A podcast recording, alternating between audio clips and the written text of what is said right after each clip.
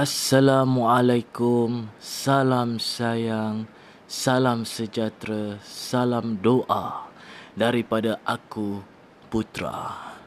Maafkan aku kerana begitu lambat untuk aku mengeluarkan edisi khas bahagian 2 nak dijadikan cerita tu ada macam-macam masalah iaitu atuk aku telah dimengesahkan oleh doktor bahawa dia menghidapi penyakit kanser iaitu stage 4 dan kurang daripada 2 bulan untuk hidup.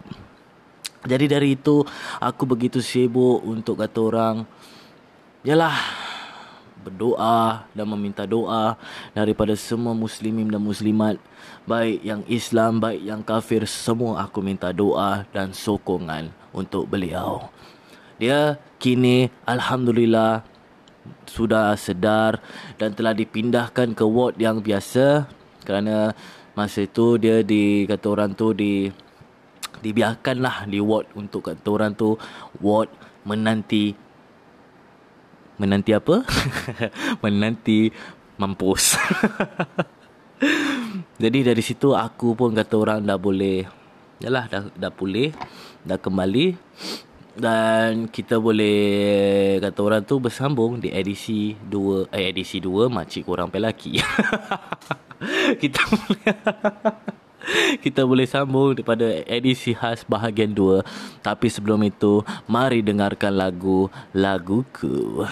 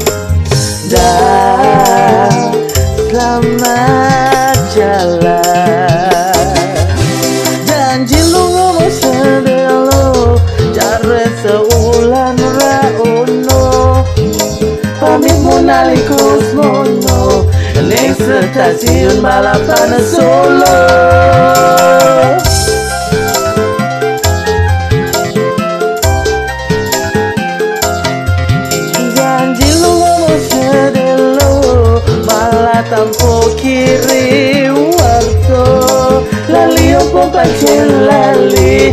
Yang eling bo enggal bali. Are ses semongko. Eh eh eh eh eh ah.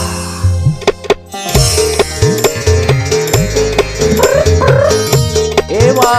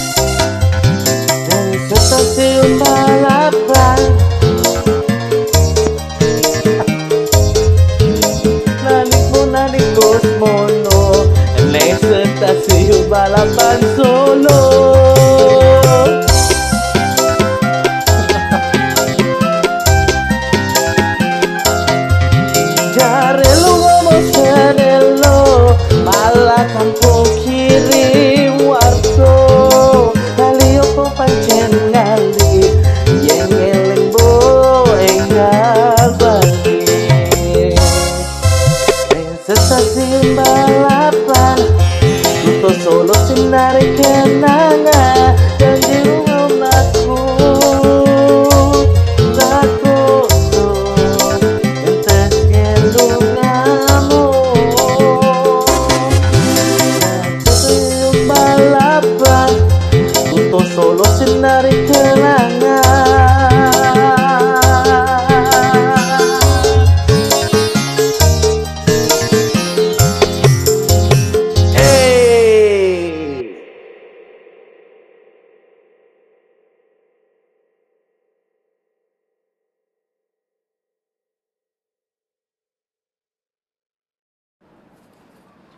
Ya, kembali lagi kita ya. Ha, macam tadi lagu okey. Ah, itu lagu Stasiun Balapan yang langsung tak ada kena mengena daripada apa yang aku nak mengesahkan.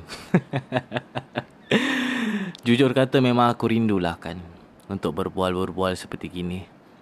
Yalah memang aku awal-awal mulanya tu memang aku tak biasa eh dengan uh, yalah membuat podcast dan sebagainya seperti gini kan. Dan bila dah selalu buat tu dah selalu buat yalah daripada season 1 dan lepas tu uh, apa bonus episod dan sekarang edisi khas yalah jadi macam rindu eh dah lama tak tak berbual-bual gini.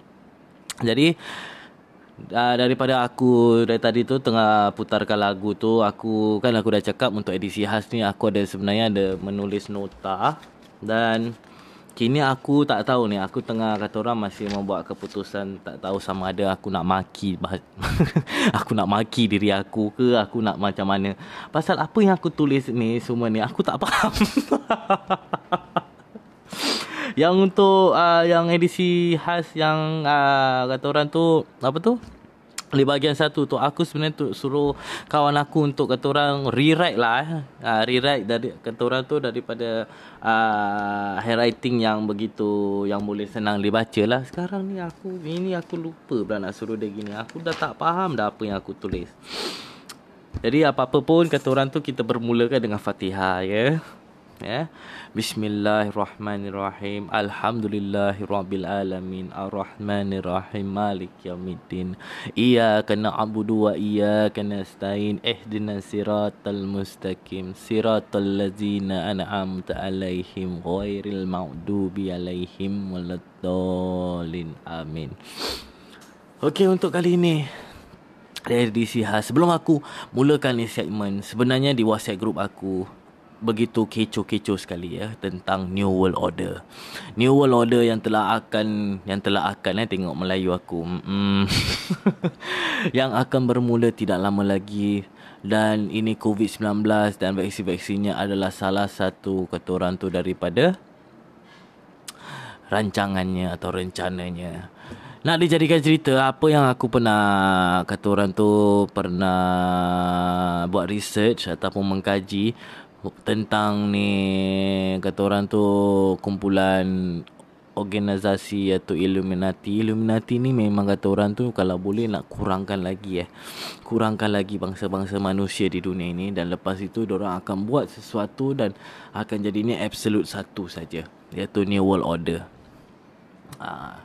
Jadi Ya atau tidak Allah alam Tapi tak salah untuk kata orang tu kita ambil iktibar Ataupun kita ambil kata orang tu sebagai Yalah Sebagai get ready get ready lah orang cakap eh. Macam gitulah eh. kan Seperti yang aku pernah cakap Aku tak mengenal lagi apa-apa bangsa lain yang Sekejam daripada manusia Jadi Yalah Seperti biasa Sebelum aku mulakan edisi khas bagian 2 ni Dia ianya tetap sama kalau korang rasa korang nak percaya, korang percaya. Korang tak nak percaya, dah lah. Tak payah nak cakap-cakap aku yang bukan-bukan lah eh.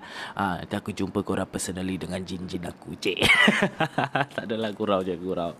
Okey, para pendengar. Edisi khas untuk bahagian dua. Yang aku nak kisahkan adalah tentang uh, clan, eh. Clan lah. Clan Akkad, Sumerian dan juga ini An. Nah. Jadi nak dijadikan cerita uh, Siapa-siapa tahu Tentang ini Sumeria? Uh, Kaum-kaum Sumeria ni Siapa Siapa kenal orang? Kita sebagai Kasih aku light rokok eh?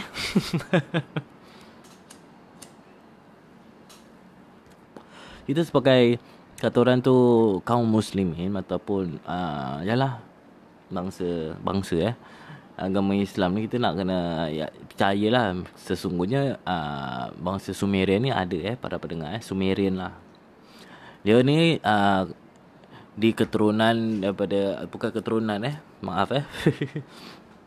dia ni zaman dahulu salah satunya lah Nabi Idris. Nabi Idris ni adalah uh, orang-orang Sumerian eh. Uh, orang-orang Sumerian ni kan orang-orang yang Sebenarnya orang ni begitu pandai ya para pendengar eh. Diorang begitu pandai, begitu mahir. Dan Nabi Idris ini juga diketahui ialah orang-orang apa orang apa yang orang-orang lagi. Dia adalah orang pertama yang mengenalkan uh, tulisan. Di uh, di buku ataupun hadis ataupun peninggalan peninggalan uh, peninggalan peninggalan bersejarah apa bersejarah para nabi ab, para nabi yang ditulis oleh Abdul Syukur Al Azizi ataupun hadis Muhammad sallallahu alaihi wasallam diriwayatkan diriwayatkan Muslim dari Muawiyah bin Al-Hakam As-Sulaimi yakni dahulu ada seorang nabi menulis dengannya barang siapa sejalan dengan tulisannya demikian itulah tulisannya. Dan juga ada di hadis Nabi Muhammad sallallahu alaihi wasallam Allah berfirman apa yang dah hadis ayalah Allah berfirman juga di surah Maryam 19 ayat ke-56 yang berbunyi dan ceritakanlah hai Muhammad. Hai tulisan aku ni. Kisah Idris. Sungguh ia seorang nabi yang menggemar kebenaran. Dan ianya juga telah dan kami telah mengangkat martabatnya begitu tinggi eh jadi Nabi Idris ni keturunan daripada orang Sumeria. Orang-orang Sumeria ni masa Nabi Idris ialah orang tu dah memang yang percaya-percaya akan akan benda-benda yang ialah seperti patung dan sebagainya lah kan. Akan tetapi yang very kata orang tu very interesting about orang is orang ni bukan stak, orang ni kira yang paling pandai tau para pendengar eh. Yalah orang lah Nabi Idris sendiri yang memperkenalkan tulisan eh. Dan orang ni juga ada yang gambar-gambar tau okey. Kita jangan confuse dengan gambar-gambar yang yang apa yang EGC EGC yang gambar macam stickman tu kan. Bukan itu eh. Tapi gambar-gambar dia orang bayangkan dia orang penggambaran tu begitu nampak realistik eh kalau dia nya ada dua tangan dua tangan lah dua mata dua mata lah dia orang tulis dia orang banyak tau korang boleh melihat sendirilah dia orang banyak atau orang tu uh, menulis-menulis. Okey, Sumeria ni orang-orang bangsa Sumeria ni, dia orang ada dua eh para pendengar eh. Dia orang ada Sumeria yang lama, dia orang ada Sumeria yang baru. Zaman sekarang kita hidup ni sekarang masih ada lagi orang Sumeria. Ah, uh, dia orang Sumeria yang barulah. Ah, uh, yang Sumeria yang lama siapa yang tahu cerita tentangnya, dia orang tahulah. Jadi, Nabi Idris ni ialah Nabi Idris ni kan uh, keturunan daripada orang Sumeria. Okey Nabi Idris ni adalah keturunan Nabi Adam yang keenam. Okey. Di di sana masa dahulu tu ada buku tau. Ada kira kan macam dia orang punya macam dia orang punya Bible lah macam gitu eh. Macam untuk kita Quran kan. Untuk dia orang macam Bible dia orang ni. Uh, Idris ni orang dinamakan Henok. Uh, di situ pun tertulisnya iaitu Henok ini keturunan Adam yang keenam. Tapi yalah kita pay ulama para ulama kita semua yalah semua debate-debate lah tak mungkin lah gini lah mana mungkin gini mana mungkin gitu jadi akan tetapinya ini hanya buat sekadar rujukan. Orang Sumer ataupun orang Sumerian lah dipanggilnya orang Sumer. Orang Sumer rujuk diri Sagigah. Orang kepala hitam. Ah, ataupun Ki Inger Tanah Lidah Sumer Macam gitu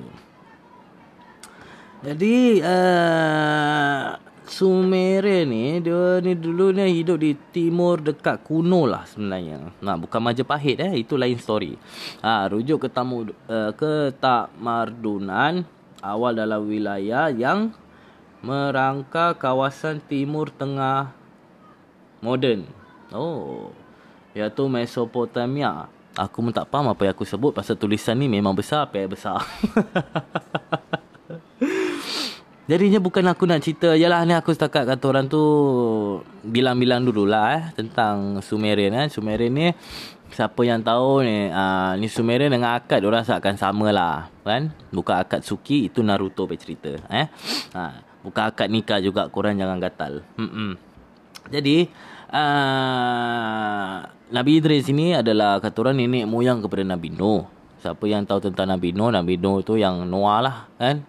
Yang tu yang buat kapal ke atas bukit ke apa tu. Dan lepas tu dilanda tsunami dan sebagainya tu kan. Maka hancurlah orang-orang Sumeria dan sebagainya. Orang-orang Sumeria ni, orang punya kepercayaan, orang ada kata orang tu orang punya kepercayaan sendiri. Dan orang kata orang tu ada agama orang sendiri. Cuma agama orang tu begitu pelik sekali dalam tulisan ataupun lukisan-lukisan diorang semua sebenarnya eh, para pendengar eh, ada lukisan para nabi juga. Tapi nak mukanya memang tak nampak. Ah itu pun menjadi tanda tanya eh kenapa tak nampak? Sedangkan yang lain semua muka ada ni tuhan diorang pun ada. Diorang ni ada pelbagai tuhan dan aku tak nak ceritakan yang lain-lain. Aku hanya mau ceritakan tentang salah satu Tuhan yang ni kaum akad dan kaum sumer percayai. Yang kirakan Tuhan orang yang paling kuat lah supreme deity lah bahasa Inggerisnya. Yang bernama An. Ha, bukan kawan Korea nama An eh. Bukan. Aku pun ada kawan nama An bukan orang. Tapi yang bernama ni An. An ini dipercayai adalah yang teruk yang pertama lah yang menciptakan tuan-tuan lain dan menciptakan yang lain-lain An ini begitu kuat. Ada gambarnya para pendengar. Ada gambarnya. Kalau korang boleh lihat di aku punya apa ni? Aku punya gambar lah. Gambar ni korang boleh nampak yang memang ada wujudnya mereka ni.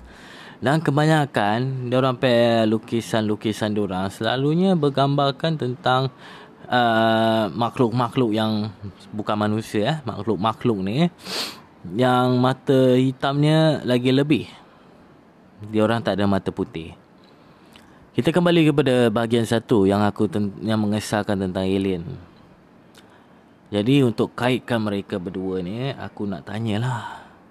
Adakah mereka berdua ni yang alien-alien ni apa yang pernah kata orang tu, yalah, pernah menguasai bumi lah masa dahulu tu kan.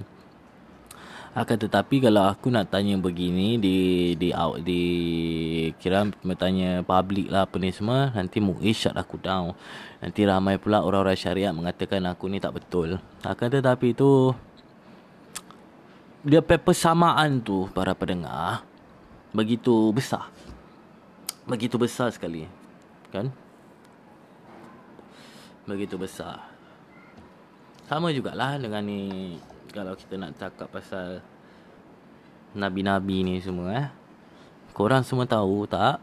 Kalau nak dijadikan cerita ada empat nabi yang masih hidup.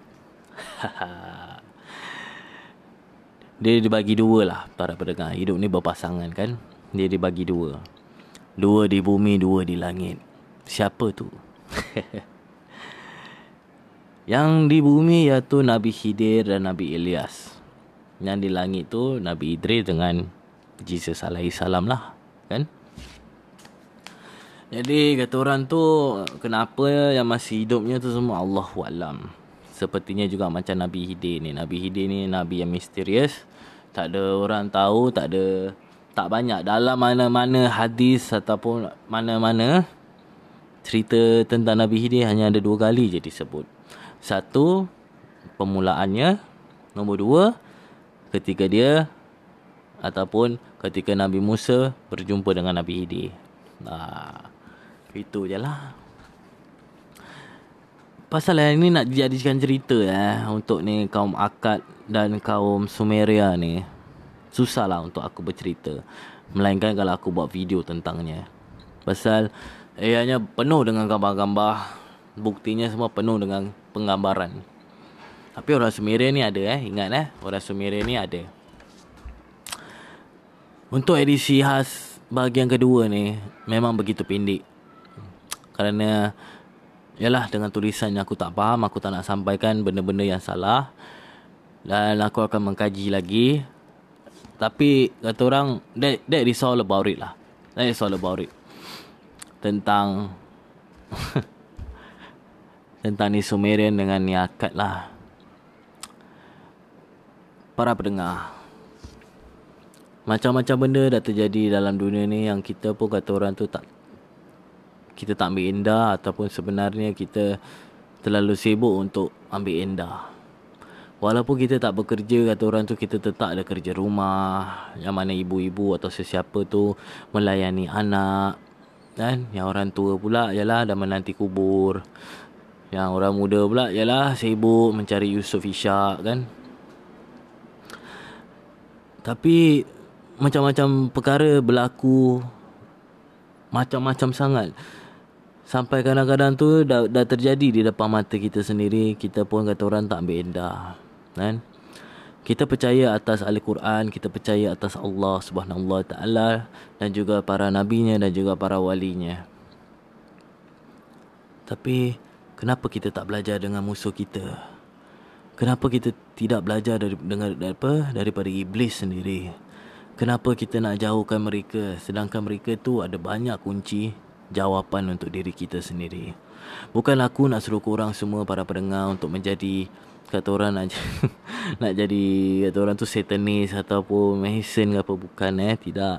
Yang maksud aku tu kenapa hanya melihat gunakan mata hanya mata yang ini tapi bukan mata hati. Banyak benda terjadi.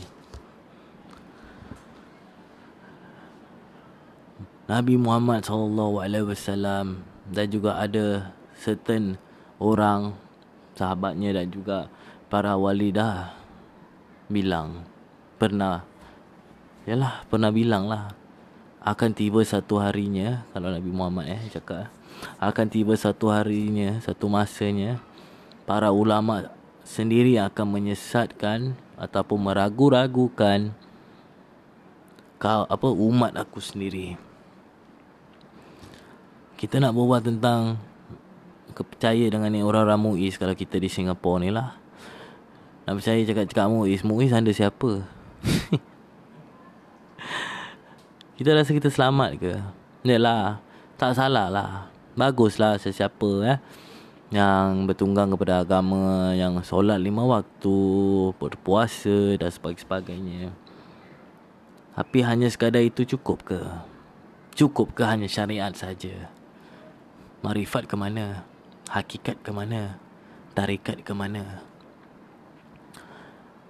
Bila kita tahu ataupun kita melihat sesuatu yang lain sedikit kita dah labelkan dia sesat, murtad, oh ini gitu, gini gitu dan sebagainya. Ah, ustaz solat tutup mata ke buka mata? Oh, oh dulu zaman Nabi, Nabi Muhammad menjadi imam, Nabi uh, Nabi Muhammad tiba-tiba buka depan sandal. Semua para ulama belakang semua buka sandal. Jadi berartinya apa? Dia tak jawab, Jack. Jack. Dia tak jawab.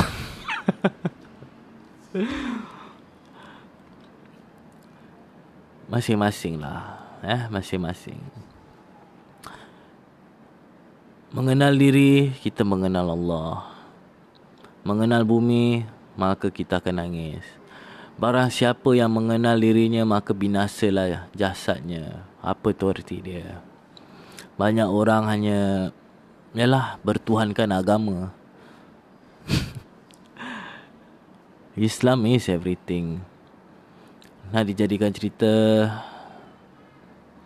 macam-macam lah dah jadi. Eh, para pendengar. Aku tak nak buka banyak-banyak sangat lah.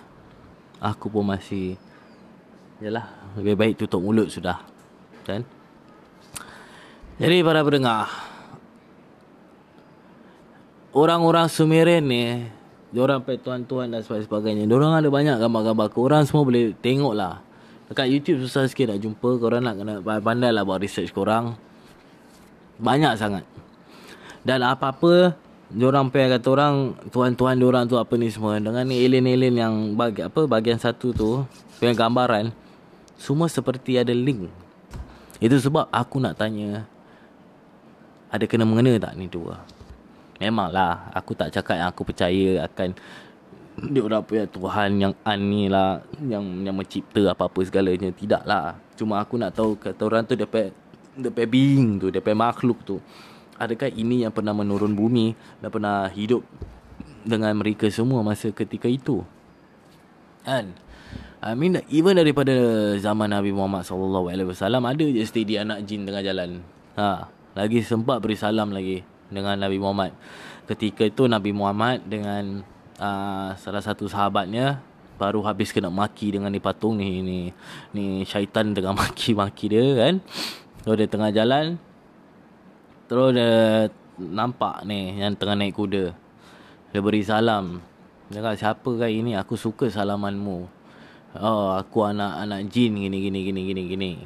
Ah tu yang jin baik lah jin Islam lah.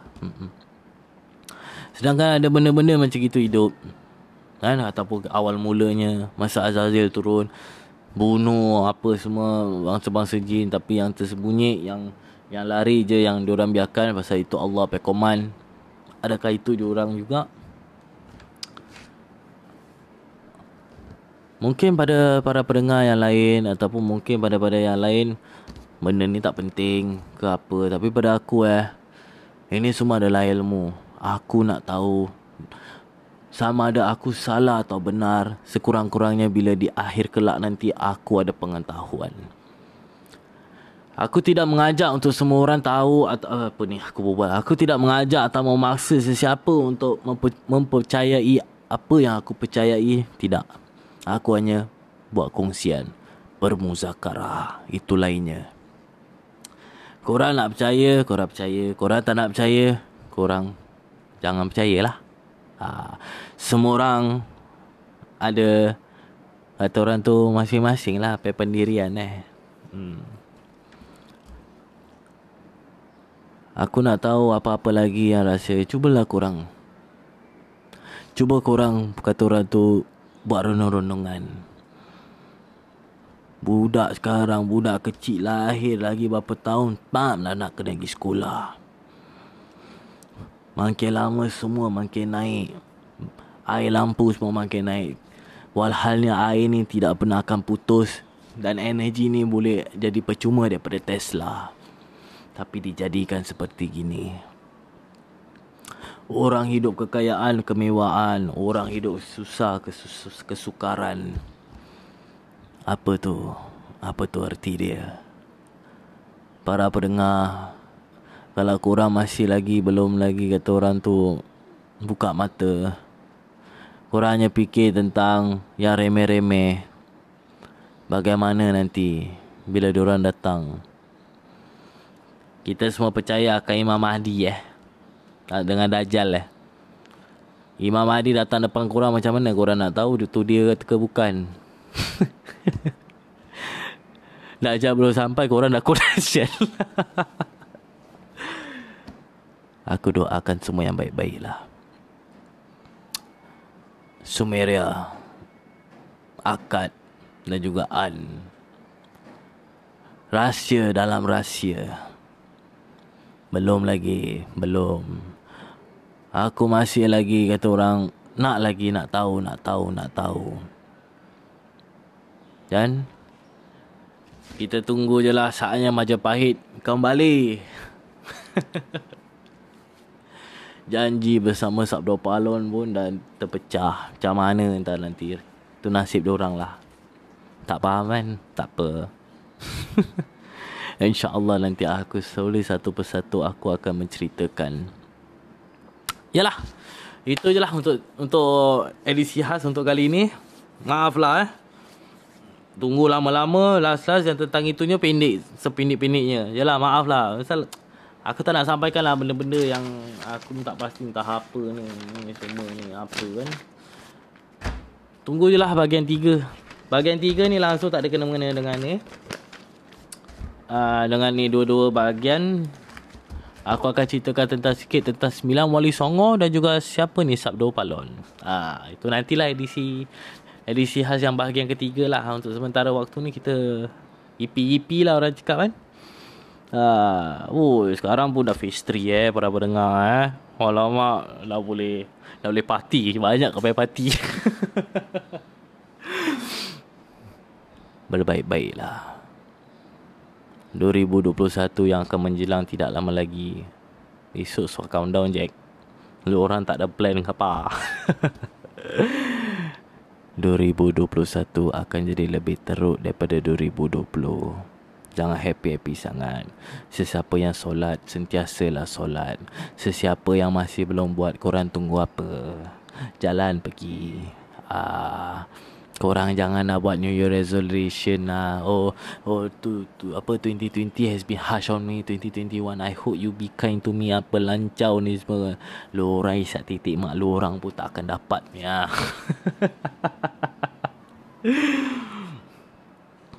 Maafkan aku Maafkan aku Maafkan aku jika aku ada tersalah silap bahasa, aku minta maaf dulu kepada para pendengar apa ni semua. Kalau aku rasa terkacau, jiwa kacau dengan apa yang aku sampaikan tadi, aku juga minta maaf.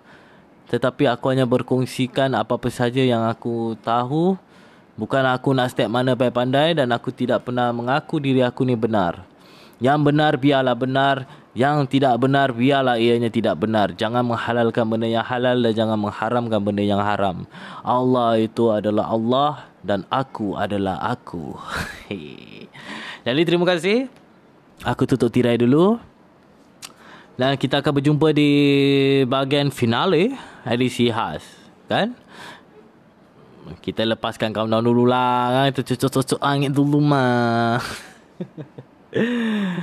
lain orang, lain cara bersama aku Putra di topik Cap Merah.